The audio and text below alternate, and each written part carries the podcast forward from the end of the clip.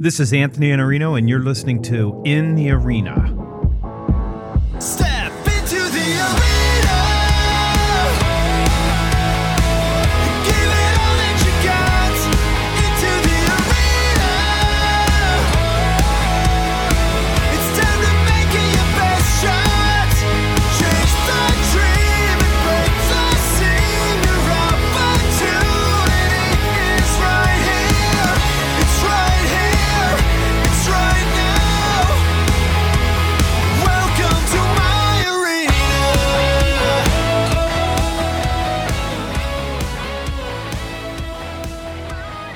Tim Hurson is the author of a book called Think Better An Innovator's Guide to Productive Thinking. This is the 10th anniversary of that book, and you can pick it up right now on Amazon.com.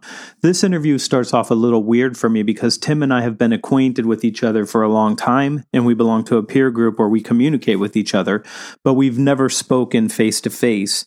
So it's a little weird because my book, The Lost Art of Closing, cites his book on the cover flap, Never Be Closing, which I believe is a bad idea. You always have to be gaining commitments, but Tim and I are completely aligned on the idea never be closing if closing means you don't get all the commitments necessary to be able to ask for that commitment when it's time to do that. So, with that said, I enjoyed this conversation very much, and I consider Tim a brother, and I like him, and you're going to love him. Tim Hurson in the arena. Okay. We're, we're recording, and I'm going to tell the listeners right now, Tim, that you and I have been talking now for approximately 12 minutes, and we have not touched anything to do with your book, which we will. Which is okay. because this is really the first time you and I have talked outside of email, That's and we already have so much in common. We're going to talk a lot more, I'm sure. good stuff. Good stuff. So, your book, Never Be Closing, is quoted on the cover of my book. And the person who named your book was, Adrian Zackheim, who is the publisher of Portfolio Penguin. and the person who named my book is Yes. Adrian. Yes. and then they took your book and used it in the cover of my book because it was sort of the the polarity that we were looking at was always be closing, never be closing, and how confusing it is for salespeople to know which of these things is true. what should I do? right. Right? Am I always closing? Am I never closing? H- h- how do I win deals? And I, I think that the the heart of your book, though, is if closing is something that we're doing to somebody. Yeah. What were you going to name the book? So we had a number of titles, but the one that I liked the best was a sales guide for the accidental salesperson. And the reason is that I have encountered so many people, as I know you have, Anthony, as well, who don't think of themselves as salespeople, but who are necessarily every single day of their business and non business lives selling. Right. and they hate it because they don't know what it's about and they feel inauthentic. And we thought that wouldn't it be cool if you could take some tools that we know work in other realms, and that's the innovation realm with, with the other book that I hope that we'll talk about as well. That if you took some tools from that realm, you could actually use them within a sales context and be really successful. Why? Because you're gaining commitment, because you're gaining friends, because you're making relationships, and because you're aiming not for the first sale, but for the second sale and all the sales beyond that. And that's where I think that the conventional, and we talked about this before we started recording, this conventional idea of closing is finish the deal. No, I don't ever want to finish the deal. I want to actually open more deals. It's what I call having an absolute right to the next deal. You sell in such a way that you don't even have to sell anymore.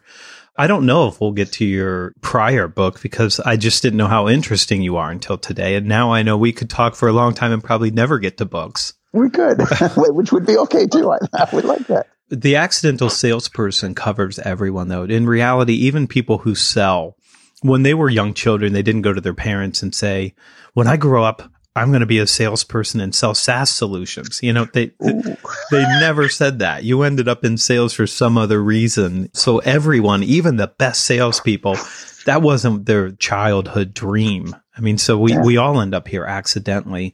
And I think it is a place where people can do really good work and really help people change and transform if they come into it from the right place and what you're really trying to do. And you and I would agree on this that it's not something that you're trying to do to someone, it's something that you're trying to do for someone and with someone so that they can get an outcome that they're not getting without you. I mean, and that that's ultimately what we're trying to do. And I think that's the basic misconception. I think it's why so many people, A, don't like sales, you know, those accidental salespeople, and why so many salespeople often have bad reputations because the perception is, and I don't think it's accurate, but I think it's there. The perception is that you're doing it to somebody, that the other person, the other part of the equation is just an object. And if you believe that, you're not going to be helping anybody. Yeah, you might close a deal, but you're not really going to be helping anybody. No, and you're not a long termer. That's, a, Exactly. that's a short term view. Let's talk about thinking better, an innovator's guide to productive thinking, as opposed to what? Unproductive thinking? So a lot of the material in there is is about creative problem solving. Yeah. And I had a situation uh, years ago, and I used to go around the country and you know do seminars and speeches and so on. And you know how you're on an airplane and you start talking to somebody, "What do you do? What do you do?" And as soon as somebody asked me what I did, and I would say things like, uh, you know, I teach people how to think creatively, they would go back to their magazine. And it wasn't even Time magazine. It was like the airline magazine because it was somehow, you know, airy fairy and not particularly useful. So one day, completely by just by whim, I said, I teach people how to think more productively instead of more creatively. And the response was astonishing. And it's kind of interesting because it relates back to the sales thing too. Suddenly, I had made a connection with people because what was important to them, you know, business, business class, is to be productive. Yes. And if you could start making that link and say, yeah, there's a way of thinking that actually allows you to learn better, to plan better, to solve problems better, to do better, and ultimately to be better, that would be a useful thing. So that's where the term productive thinking came from. And then it turned out that years ago, a psychologist named Wertheimer had coined the term productive thinking and had almost exactly the same definition that I ultimately ultimately used, which was a combination of thinking broadly and thinking in a focused way. But I didn't know that at the time. so it's sort of a lateral thinking. In a way, I think really, if I if I if I think about it, you know, where I am on this material now, it's it's really pretty straightforward. How, how many years uh, later is this now from the original publication date? It's exactly ten years. Okay, exactly 10 Exactly. years. So uh, hopefully you've grown in that time, Tim. I, that's indeed. In, in, in fact, you know, I, I rewrote the introduction, and I hopefully, you know, I, ca- I captured it. I think that what happens is that most of us, not consciously, we think that we think as well as we can.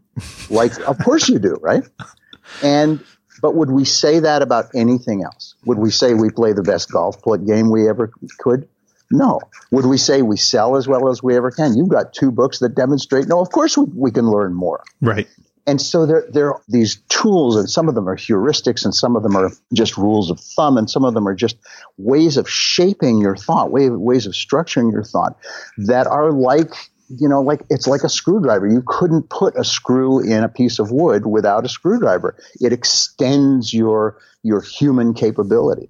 Well, in the same way, there are all kinds of tools that we can use, and they're mostly pretty simple that allow us to think better, to you know, to drive that that screw and to drive that nail in instead of trying to beat your hand up by doing it just by hand. So that's what the essence of that book is. I want to go to, before we get into any of the things that people can do, I want to talk about the second chapter of the book for just a minute and the things that prevent us from thinking productively.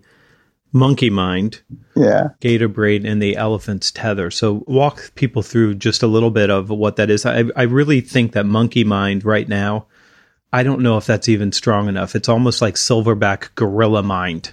You're talking about distraction now at a, I mean, at a level no one could have imagined. Give me your thoughts on that. So you and I started the conversation before we started the, the recording by saying both of us had experience in doing uh, meditation and working with the mind, and we know, and anyone who's ever tried this knows that you can do it for two and a half seconds, right? And then, and then all these other things take over, you know. And monkey mind literally is the image for me is, you know, the monkey swinging through the trees of your brain. And it's impossible ultimately to focus, to concentrate, to land on something until the very first thing you do is recognize tho- those monkeys are there. And we all have it. We all have it.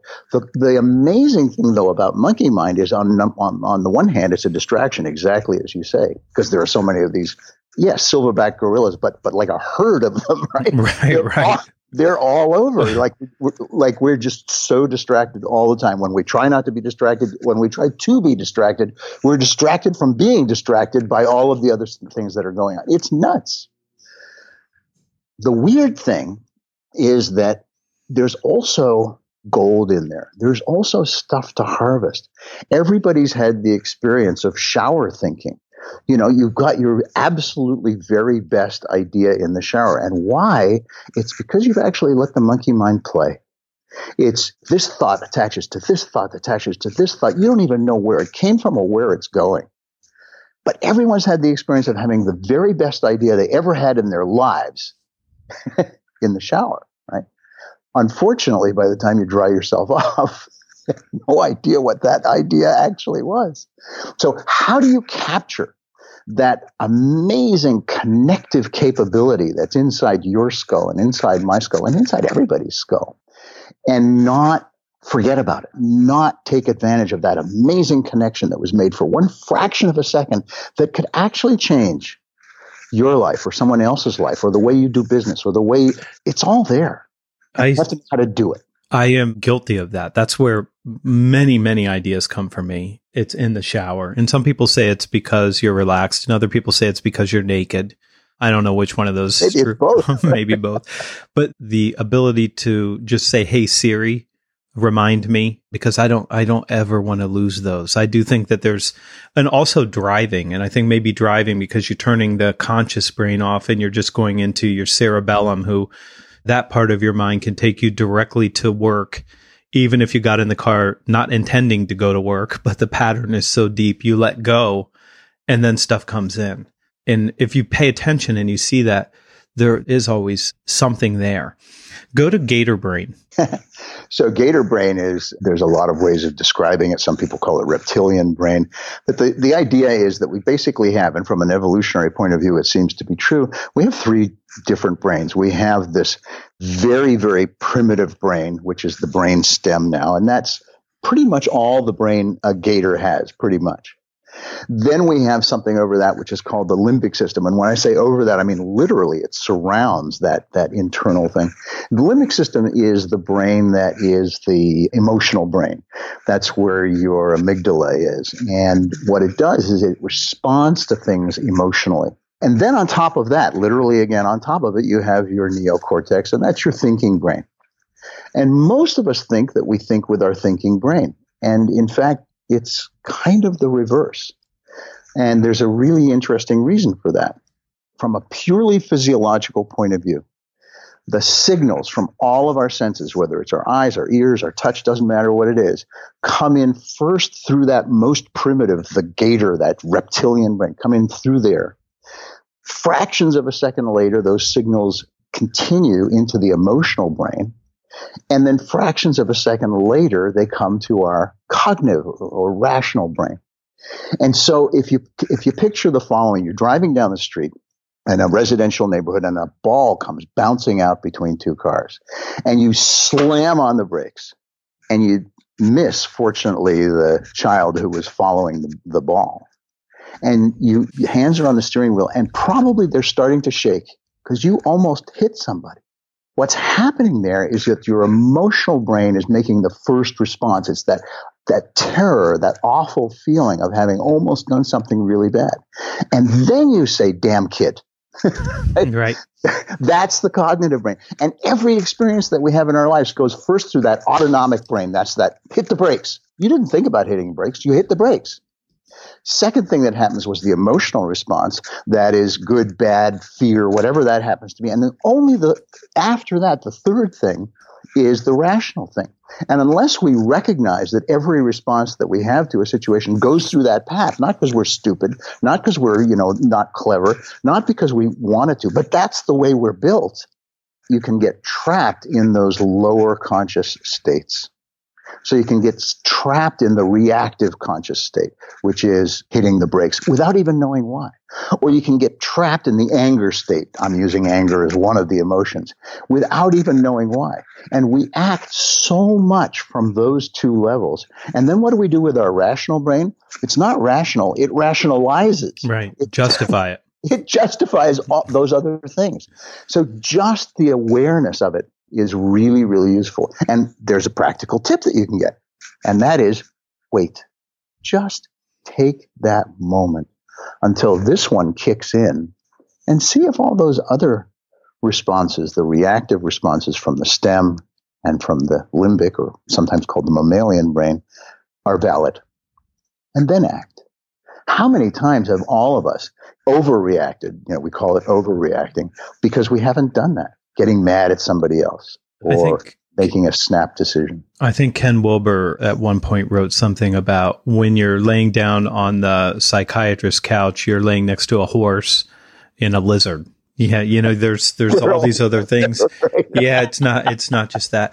And you know, it's it's just what happens. But I, I also just read recently that there are more channels, you're right, with the eyes, the ears, all the senses, there are more channels going up from the cerebellum through the limbic system to the neocortex than there are coming back down.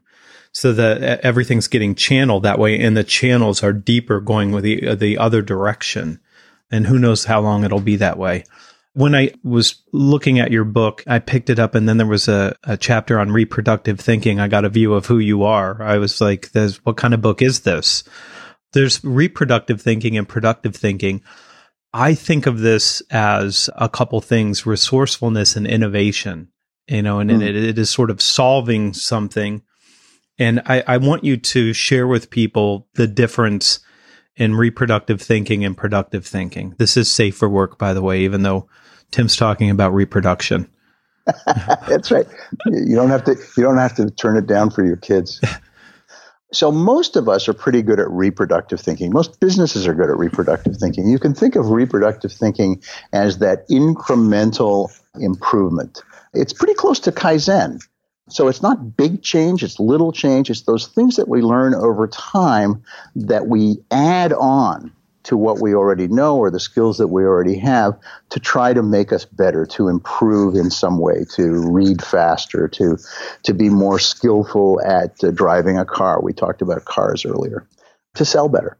And it's a very, very useful kind of thinking. It's practical. It can take us certain distances. We can become better and better up to some limit at almost any task, at almost any challenge. What reproductive thinking doesn't do, though, is it doesn't break the paradigms. It doesn't convert. You know, the example I like to use is that you could reproductive think a buggy whip until God ends the universe, and you would never, ever, ever come up with a car because the two are so radically different. And the only way you come up with a car is when you start thinking productively, when you start, in a sense, losing a, the connection to what you already know. And that in turn relates to a concept that I find for in my own life and most of my clients really, really love. And that's called the third third. And there's a chapter called the third third.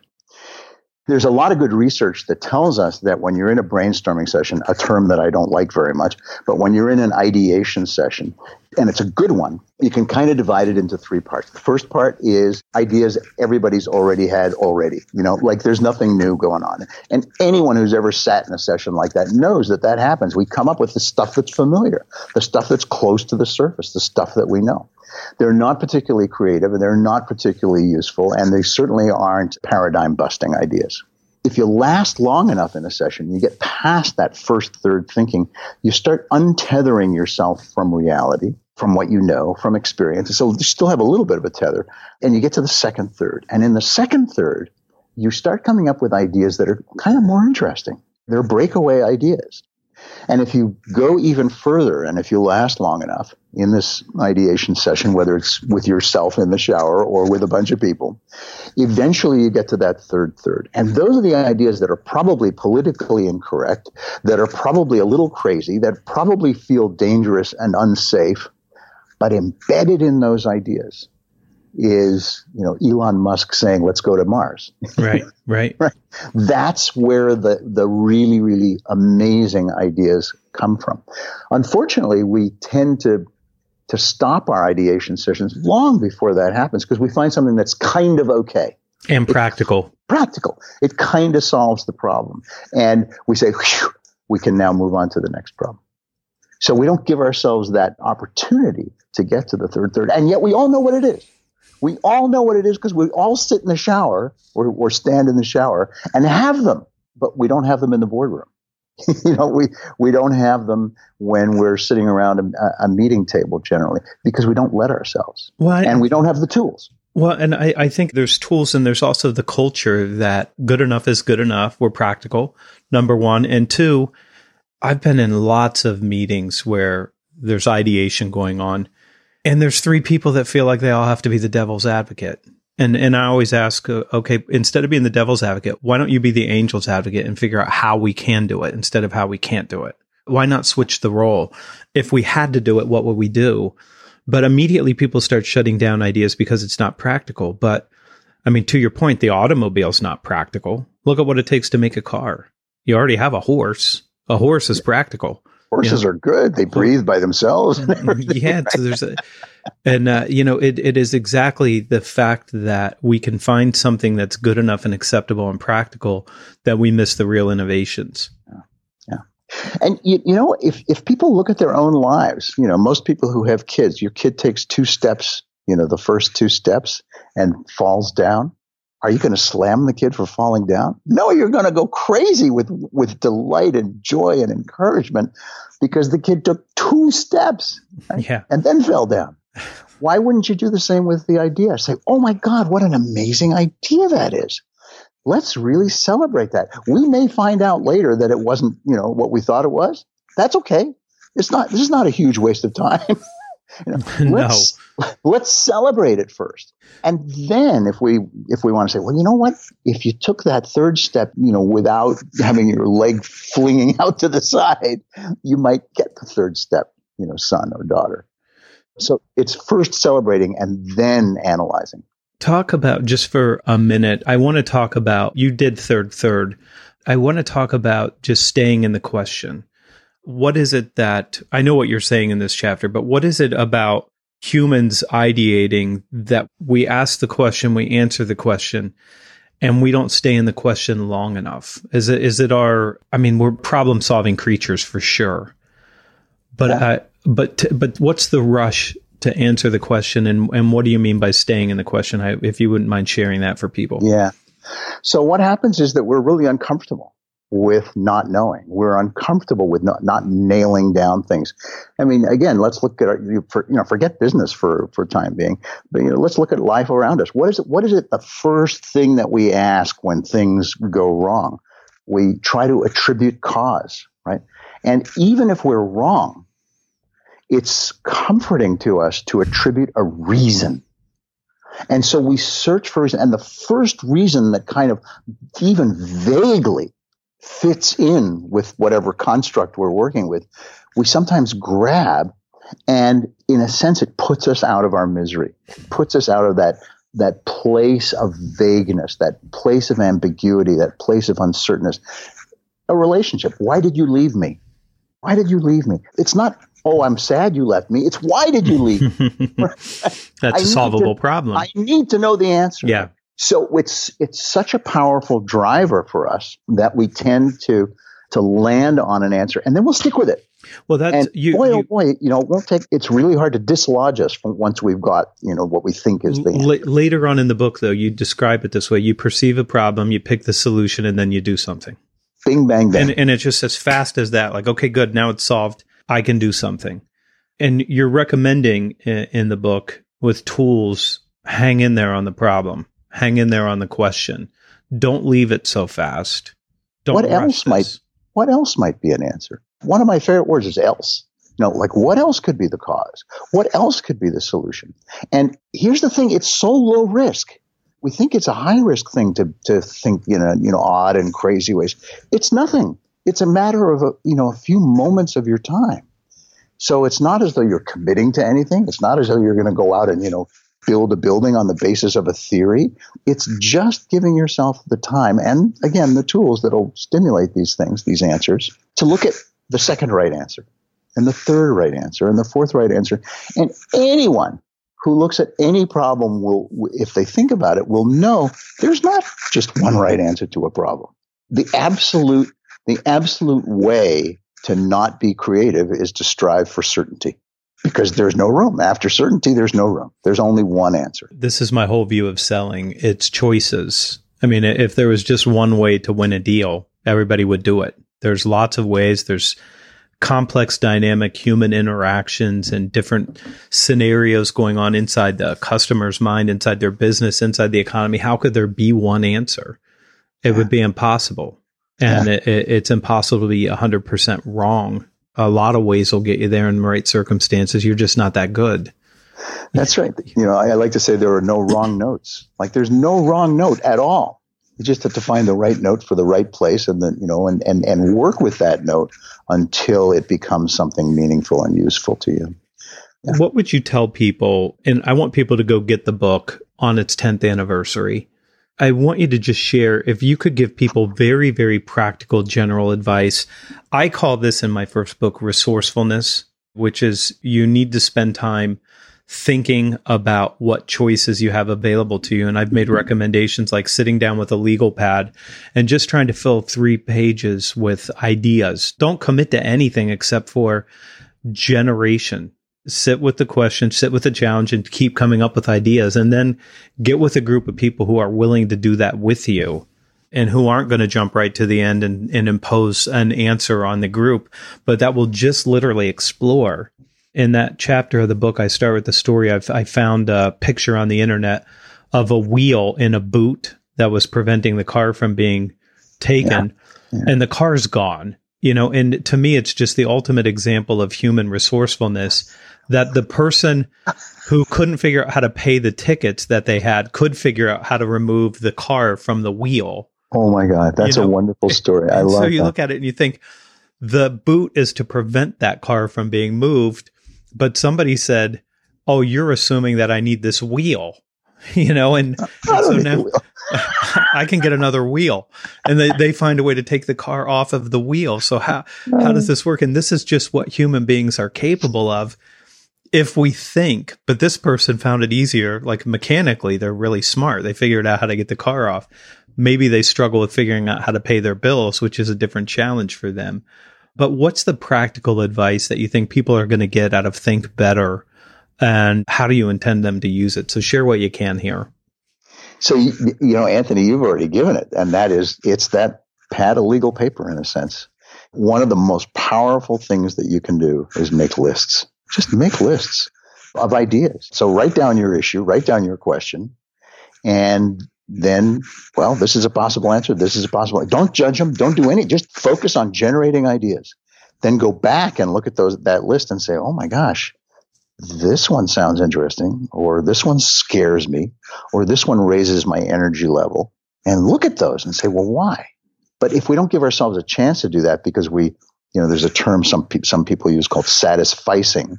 If right. we satisfice on our first answer or the second answer, we'll never get there because we'll start, you know, scurrying away at solving the problem. And here's the weird thing. It's not only the answers that you want to write down. You actually, I said start with a question. What I would say is first thing to do is write down that first question you have and then write down another question that might be a better question, that might be a more, a deeper question. So often you know, my business, as you know, is now prim- my primary business is not selling. My business is trying to help people you know, work more effectively. I go around the country and I I see thousands of people, literally thousands of people, working on solutions to the wrong questions right. because you know we have to go back a whole step here they literally have asked themselves the wrong questions and they spin their wheels and they ask themselves to solve questions and if you solve the wrong question nothing changes you haven't done it so just as you would write lists of answers, but before you start, write lists of questions. Is this really the right question? If I if I solve this, am I actually solving the problem? If I do this, am I actually going to change things the way I want to change? And write down that list. Maybe it's 10, maybe it's 20, maybe it's 100, maybe it's three pages of, of them, as you just said. And then go back and say, well, which question is the one I really need to answer? Great answer, wrong question syndrome. It's huge everywhere. I have a friend who uh, built a big business, and the company was purchased by another company. And one of the first things that the acquiring company said to them when they bought the company is, It's interesting that you did this. You started this kind of a business inside the business. But the first question we would ask is, Why are you doing that at all? It shut the room down. You know, like, why did you decide that this was the right thing to do? And the fact that you could generate revenue this way you're actually distorting the business and you're not doing what the first principle of the business is to begin with. And it's a stunning question. Why did you decide to even do that? And that is what is the question? And in your framework, you've got what is success? And if success is we can capture this revenue because we can capture it, yeah, but is it the right revenue? Is it the right place to deploy the resource? Is it the long term strategic interest of the company to do this thing? And those are the brave questions, right? Those those are the ones that you have to sit with because you're really challenging what somebody's going to do and what the right answer looks like before you decide to what you would call forge the solution and then align the resources. They did the aligning the resources Before they before they before they did that. So It's like it's backwards planning, right? it's exactly. it's backwards, and I think that the framework that you have is like all great frameworks, relatively simple, but the sequence matters a great deal. And if you get the sequence wrong, you're going to end up not doing the work that you're capable of. Well, you may just Unproductive thinking. re- reinforce where you already are. That's exactly right. You know, and you, you asked for some tips and tools, Anthony. And so he, here's a super simple one. And it's more demonstrative than anything else, but it's an exercise that I do with groups. And it's based on a board game that I saw years ago that people may remember. I think the board game was called Taboo. So I call the, the tool taboo. And here's how it works. You get a bunch of people together, and, and this is just an example. You can do it with any subject. Then you want them to, to introduce themselves to one another. Yeah. Like typical thing that everybody does in every seminar that was ever created, right? And you ask them to write down on a piece of paper what are the five things that you almost always say about yourself when you introduce yourself to somebody new in a business context, in a social context, whatever. So they write down these things, and some of them scratch their heads, and I then I have to cue them. I have to say like like your name, like, Yeah, yeah. like where you're from, what you do for a living, and then I say, okay, now I want you to find somebody that you don't know. Take that piece of paper, crumple it up, and you can't use any of those answers. You've got to introduce yourself saying something else. And you see a kind of a panic go through the room. And not a huge panic, but a little panic, you know, giggling and tittering and, oh, what you, you know, how am I going to do this? But then what happens after two minutes and you, you know, you sort of interrupt them and you stop them and you say, okay, so what happened for you?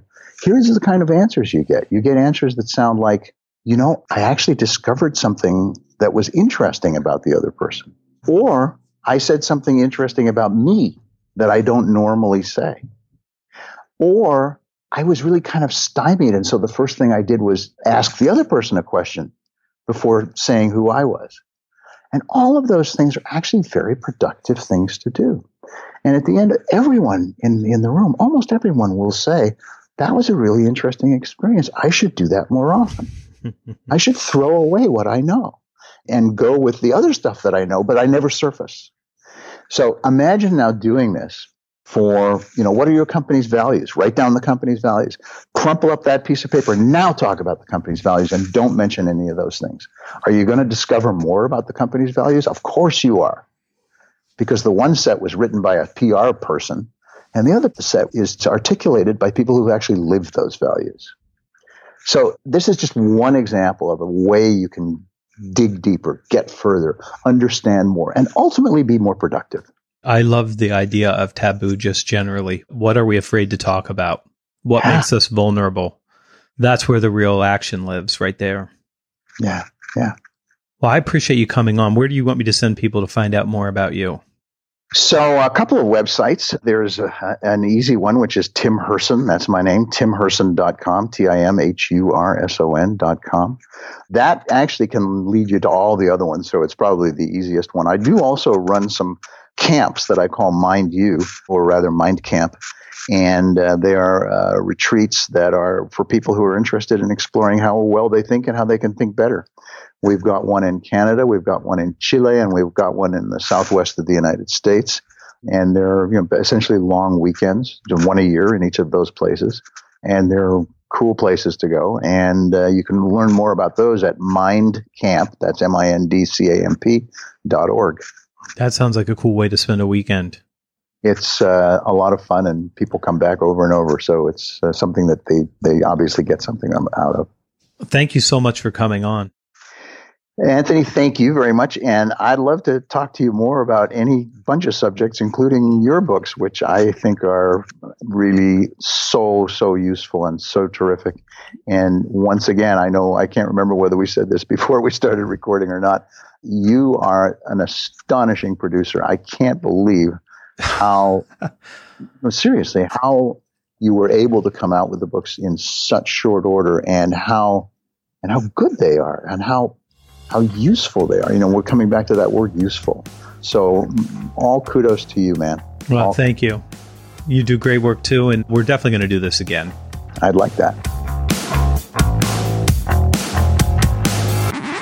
That was my friend Tim Hurson, and you're going to find him at thinkxic.com. You'll find that in the show notes. And do pick up Think Better on Amazon.com now. I'm Anthony Iannarino. You can find me at thesalesblog.com where I write and publish daily. You can also find me at youtube.com forward slash Iannarino where I post most days. When you go to either one of those, do sign up for my Sunday newsletter, my best work every week, in your inbox Sunday morning so that you can hit the ground running on Monday. If you like this show, or if you don't like this show, go out and leave me a rating, leave me a review on iTunes, and help me share this with other people. And until then, I'll see you next time in the arena.